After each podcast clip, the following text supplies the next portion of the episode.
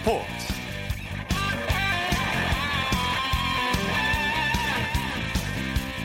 여러분 안녕하십니까? 아나운서 이창진입니다. 신종 코로나 바이러스 감염증 여파로 많은 행사가 취소되는가 하면 스포츠계도 직격탄을 맞고 있습니다.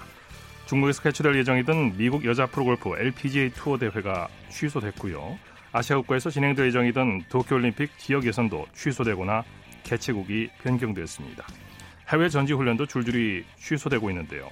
이런 가운데 프로농구와 배구 등 겨울철 실내 스포츠는 정상적으로 열리고 있습니다.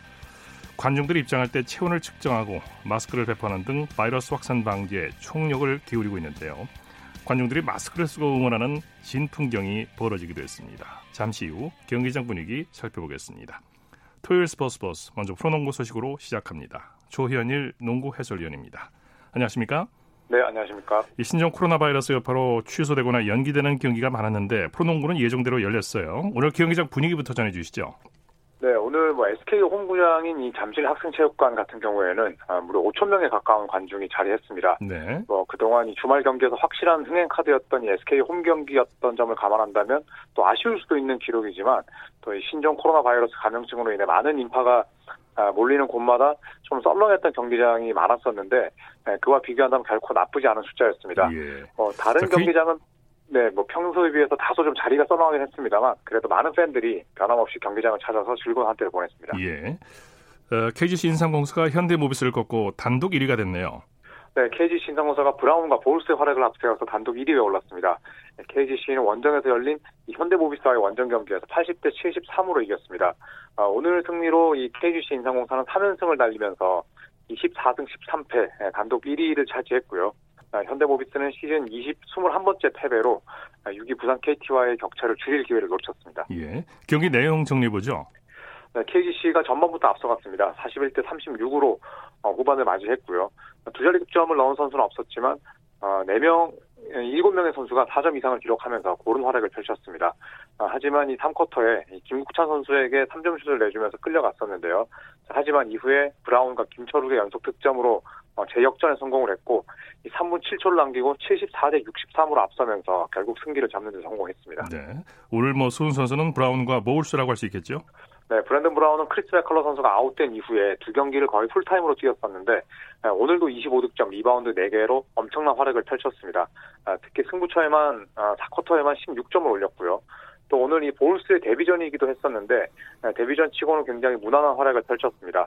아, 브라운의 쉬는 시간을 확실하게 책임지면서 12득점, 리바운드 4개로 활약을 했습니다. 네, 현대모비스는 5명이 두 자릿수 득점을 올렸는데 아쉽게 됐어요.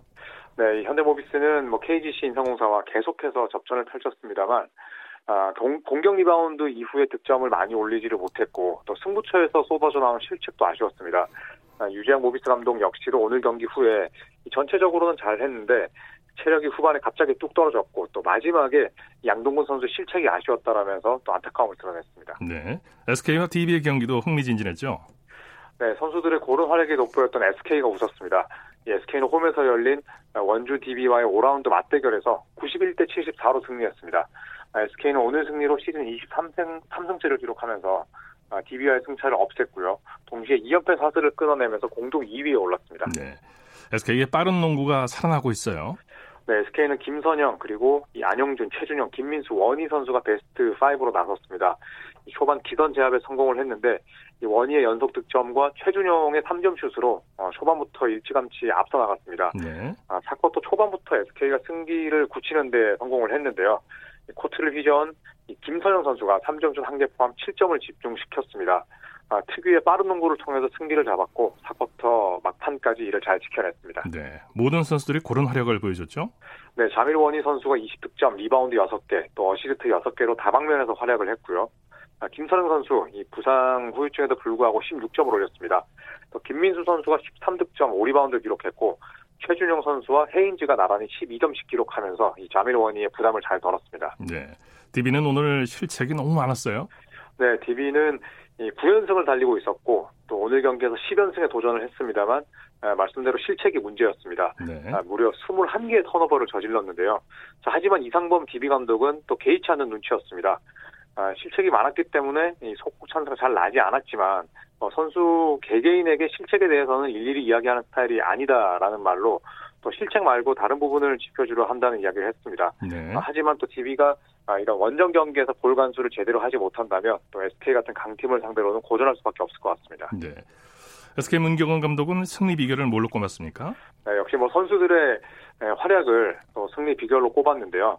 어, 실책을 유리하고 또 힘들더라도 속공을 많이 해달라는 주문을 했다고 합니다. 네. 아, 그리고 또 문경원 감독은 이 선두권에 대한 욕심도 내비쳤는데 1위 싸움을 뭐 집착하기보다는 남은 5, 6라운드에서 어, 5, 6승 이상을 쌓아서 상위권에서 버티겠다면서 또 선두를 노려볼 것이라는 이야기를 했습니다. 네. 전자랜드는 KT를 꺾고 3연패에서 탈출했네요. 네, 전자랜드가 모처럼 승리를 따냈습니다. 아, 전자랜드는 부산 사직체육관에서 열린 KT와의 원정 경기에서 84대 73으로 이겼습니다. 전자랜드는 오늘 승리로 3연패에 늪에서 탈출했고요. 어, 또한 20승 17패를 기록하면서 공동 4위로 뛰어, 뛰어 올랐습니다. 네. 아, 반면에 KT는 이 5위로 올라갈 기회를 놓치면서 6위에 머물러야 했습니다. 네. 전자랜드가 KT에는 유난히 강한 것 같아요. 네, 올 시즌 어, 이 KT를 상대로 오전 전승을 내달리고 있는데요. 이 경기 초반 전자랜드는 할로웨이를 앞세워서 주도권을 잡았습니다. 네. 아, 특히 바이런 멀린스와의 골밑 대결에서 우위를 점하면서 연달아 득점을 쌓았는데요. 아, KT의 높이가 딱히 뭐 나쁘진 않습니다만 전자랜드는 할로웨이 또 강상재 선수를 비롯해서 빅맨들의 활약이 훌륭합니다. 네. 아, 반대로 지금 KT는 이 전자랜드 전패를 반드시 끊을 필요가 있겠습니다. 네, 말씀하신 대로 할로웨이가 원맨 쇼를 펼쳤어요. 네, 3연패 탈출의 1등 공신이었죠. 오늘 32득점에 리바운드를 무려 22개나 어, 기록하면서 맹활약을 펼쳤습니다. 네. 아, 득점과 리바운드 모두 올 시즌 개인 최다 기록이었고요. 공격 리바운드만 8개를 걷어냈는데 KT 선수단 전체가 기록한 5개보다 3개나 더 많았습니다. 네. 이 할로웨이는 경기가 끝나고 나서 아, 우리 팀 선수들 모두 어, 실력과 기술이 좋은 선수들인데 순간적으로 자신감을 잃었다라는 말을 하면서 동료들을 또 격려했습니다. 네. 소식 감사합니다. 네, 고맙습니다. 프로농구 소식 조현일 농구 해설위원과 정리했고요. 이어서 프로배구 소식 살펴보겠습니다. 스포츠 동아의 강산 기자입니다. 안녕하십니까? 네, 안녕하세요. 우리 카드의 상승세가 대단하네요. 9연승이죠? 네, 사실 오늘 경기는 삼성화재가 힘도 한 번 써보지 못하고 끝난 경기였는데요. 네. 대전에서 열린 남자부 경기에서 우리카드가 삼성화재를 3대 0으로 완파하고 9연승에 성공했습니다. 네. 오늘 승리로 우리카드는 2점이었던 2위 대한항공과의 승점 차를 5점으로 벌리면서 선두 질주에 탄력을 붙였습니다. 초반부터 우리 카드가 주도권을 잡았죠. 네, 사실 1세트를 손쉽게 25대 17로 따내면서 오늘도 승부의 추가 일찍 기울었습니다. 공교롭게도 3세트 모두 25대 17로 끝이 났는데요. 공격과 수비 양면에서 우리 카드가 삼성화재를 압도한 경기였습니다. 네, 블로킹에서도 우리 카드가 압도적이었죠? 네, 그렇죠. 사실 우리 카드는 늘 블로킹에 약점을 안고 있는 팀이었는데 올 시즌은 전혀 다릅니다. 오늘도 블로킹에서 9대 1로 상대를 압도했고요. 레프트 황경민이 4개, 센터 최석기가 3개, 이수황이 2개의 블로킹을 잡아내면서 상대 공격을 완벽하게 차단했습니다. 네, 에이스 나경복 선수의 서브가 인상적이었죠. 네, 이 나경복 선수가 확실히 이제는 팀의 에이스로 올라선 모습인데요. 오늘은 서브 득점 4개 포함 16득점, 63.15%의 높은 공격 성공률로 승리를 이끌었습니다. 네. 우리 카드가 한창 좋지 않았을 때는 이 나경복 선수도 리시브에 대한 부담이 상당했는데 이런 점들을 나경복을 비롯한 선수들 모두가 이겨내면서 한층 짜임새 있는 배구가 가능해졌습니다. 네. 펠리페 황경민 선수도 팀 승리에 힘을 보탰죠? 그렇습니다. 펠리페는 오늘 17득점에 무려 73.9%의 높은 공격 성공률을 보였고요. 리시브의 강자 황경민도 14득점에 60.5%의 공격 성공률을 기록했습니다. 네. 이렇게 나경복 선수를 포함한 삼각편대가 원활하게 돌아가면서 그만큼 편안하게 경기를 풀어갈 수 있었습니다. 네. 신인왕 후보였던 구본승 선수가 SNS로 깜짝 은퇴 선언을 했네요. 네, 저도 참 깜짝 놀랐는데요. 올 시즌 압도적인 신인왕 후보였던 한국전력의 구본승 선수가 은퇴를 선언해서 충격을 안겨줬습니다. 네. 이 구본승 선수가 어제였죠. 1월 31일 자신의 사회관계망 서비스를 통해 배구는 단체 생활이고 단체 운동인데 어렸을 때부터 적응을 하지 못했던 것 같고 지금까지 쌓아온 것들을 저버리고 싶을 만큼 힘들어 이런 결정을 했다고 밝혔습니다. 네. 사실 구본승 선수가 코트 안팎의 모습이 굉장히 달라서 걱정하는 시선들도 있었는데 최근에는 속소 무단 이탈로 근신 처분 까지 받은 것으로 전해졌거든요. 좀 네. 이런 부분들이 압도적인 신인왕 후보였음에도 불구하고 이른 은퇴가 아쉽게 다가옵니다. 예. 여자부에서는 KG 신삼공사가 흥국생명에게 짜릿한 대역전승을 거뒀네요. 네, 오늘 인터넷에 열린 여자부 경기 KBS 1텔레비전에서 생중계를 했었죠. 그만큼 정말 치열한 승부로 시청자들의 관심을 끌어모았는데요. 네. 인삼공사가 흥국생명의 3대 2로 대역전승을 거두고 4연패에서 벗어나 4위를 지켰습니다. 네, KGC 인삼공사가 무서운 뒷심을 발휘했어요. 네, 사실 첫 두 세트를 내줬을 때만 해도 흥국생명이 무난한 승리가 점쳐졌지만 3세트부터 디우프의 공격을 앞세운 인삼공사의 반격이 매서웠습니다. 특히 5세트 18대 18 듀스 상황에서는 디우프의 오픈에 이은 박은진의 블로킹으로 승부에 마침표를 찍었는데요. 끈끈한 수비에 이은 공격 집중력 덕분에 이런 역전승을 일궈낼 수가 있었습니다. 네, 5세트에서 디우프와 루시아의 맞대결이 화제가 됐죠? 네, 인삼공사는 올 시즌 45%의 공격 점유율을 기록 중인 디우프가 제1의 공격 옵션이고요.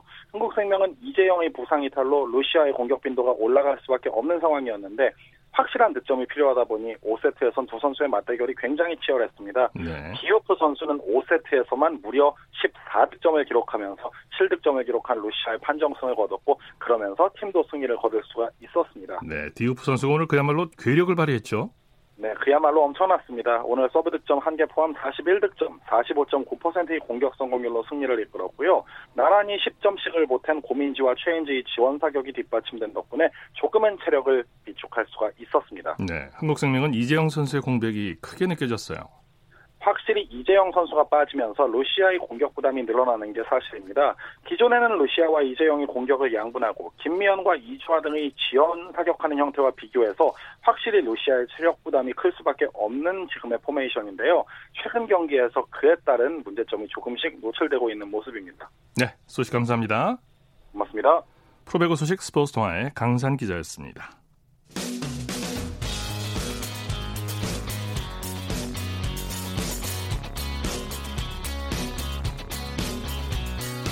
따뜻한 비판이 있습니다.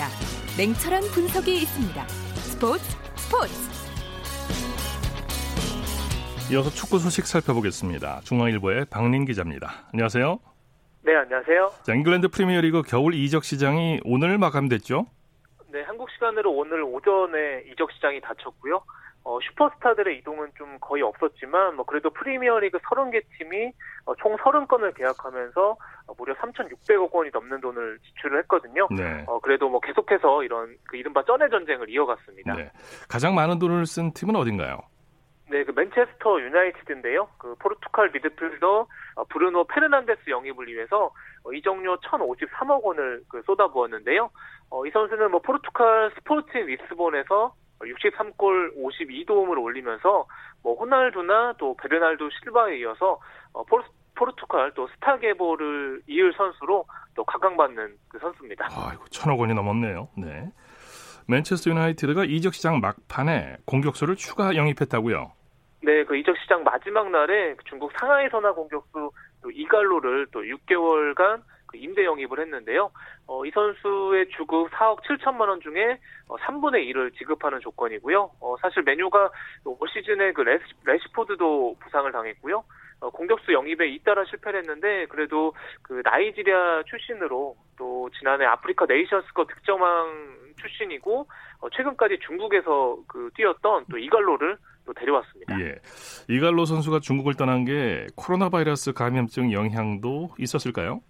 네, 뭐 정확히 지적을 해주신 게 아무래도 그, 그 우한 폐렴이 좀 확산이 되면서 최근에 어, 중국 슈퍼리그의 개막이 어, 무기한 연기된 상황이고요. 그리고 그리고 또 중국에서 또 그 뛰고 있는 외국인 선수들이 어, 중국 무대를 좀 떠나고 싶기를 원한다. 또 이런 보도들이 나오고 있는데, 네, 뭐 말씀하신 대로 이런 코로나 바이러스 여파가 또 이갈로 선수의 또 유럽 복귀에 또 영향을 미친 것 같습니다. 네.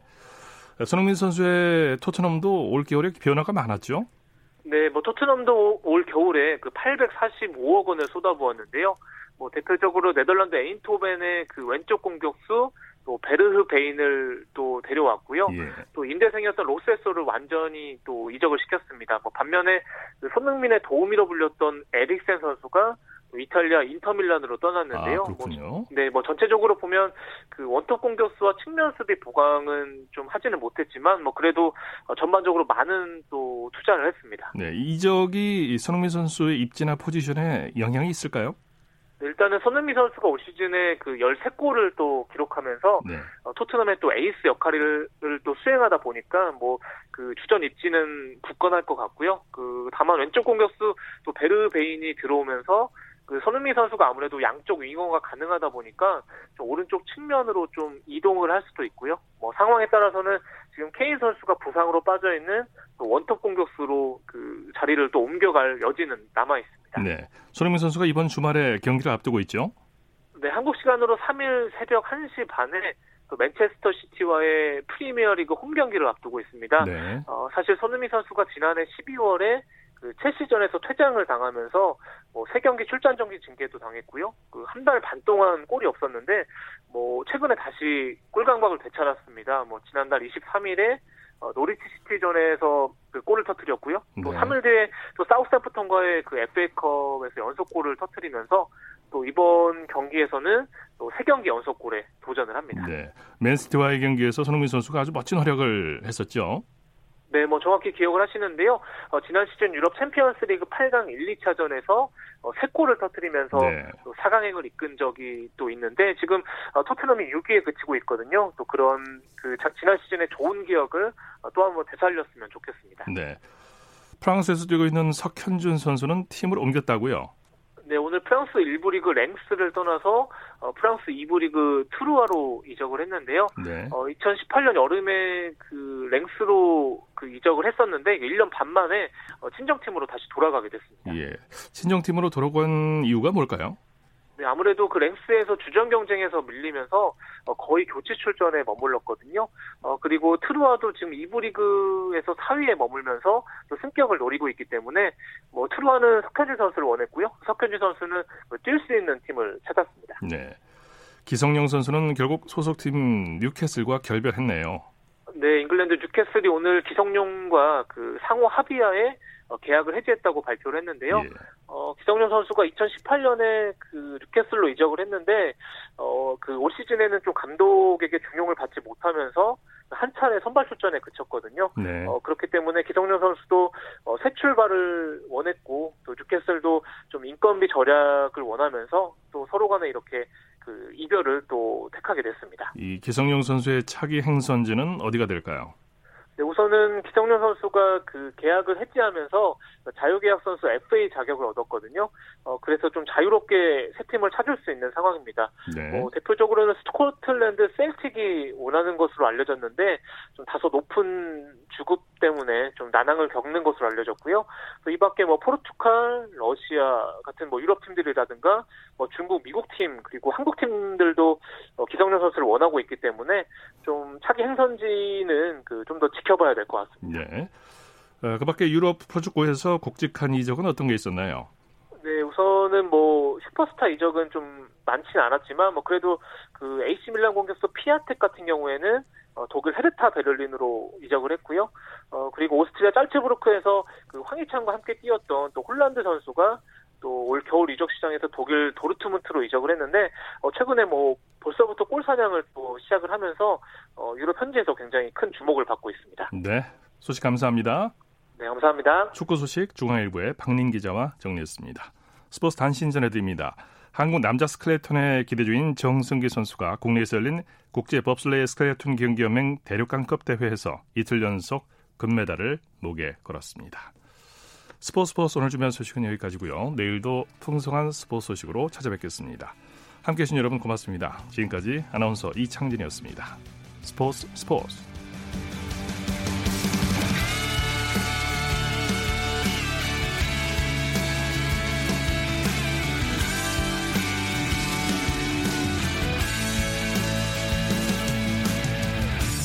As the sun goes down in front of me, reminds me.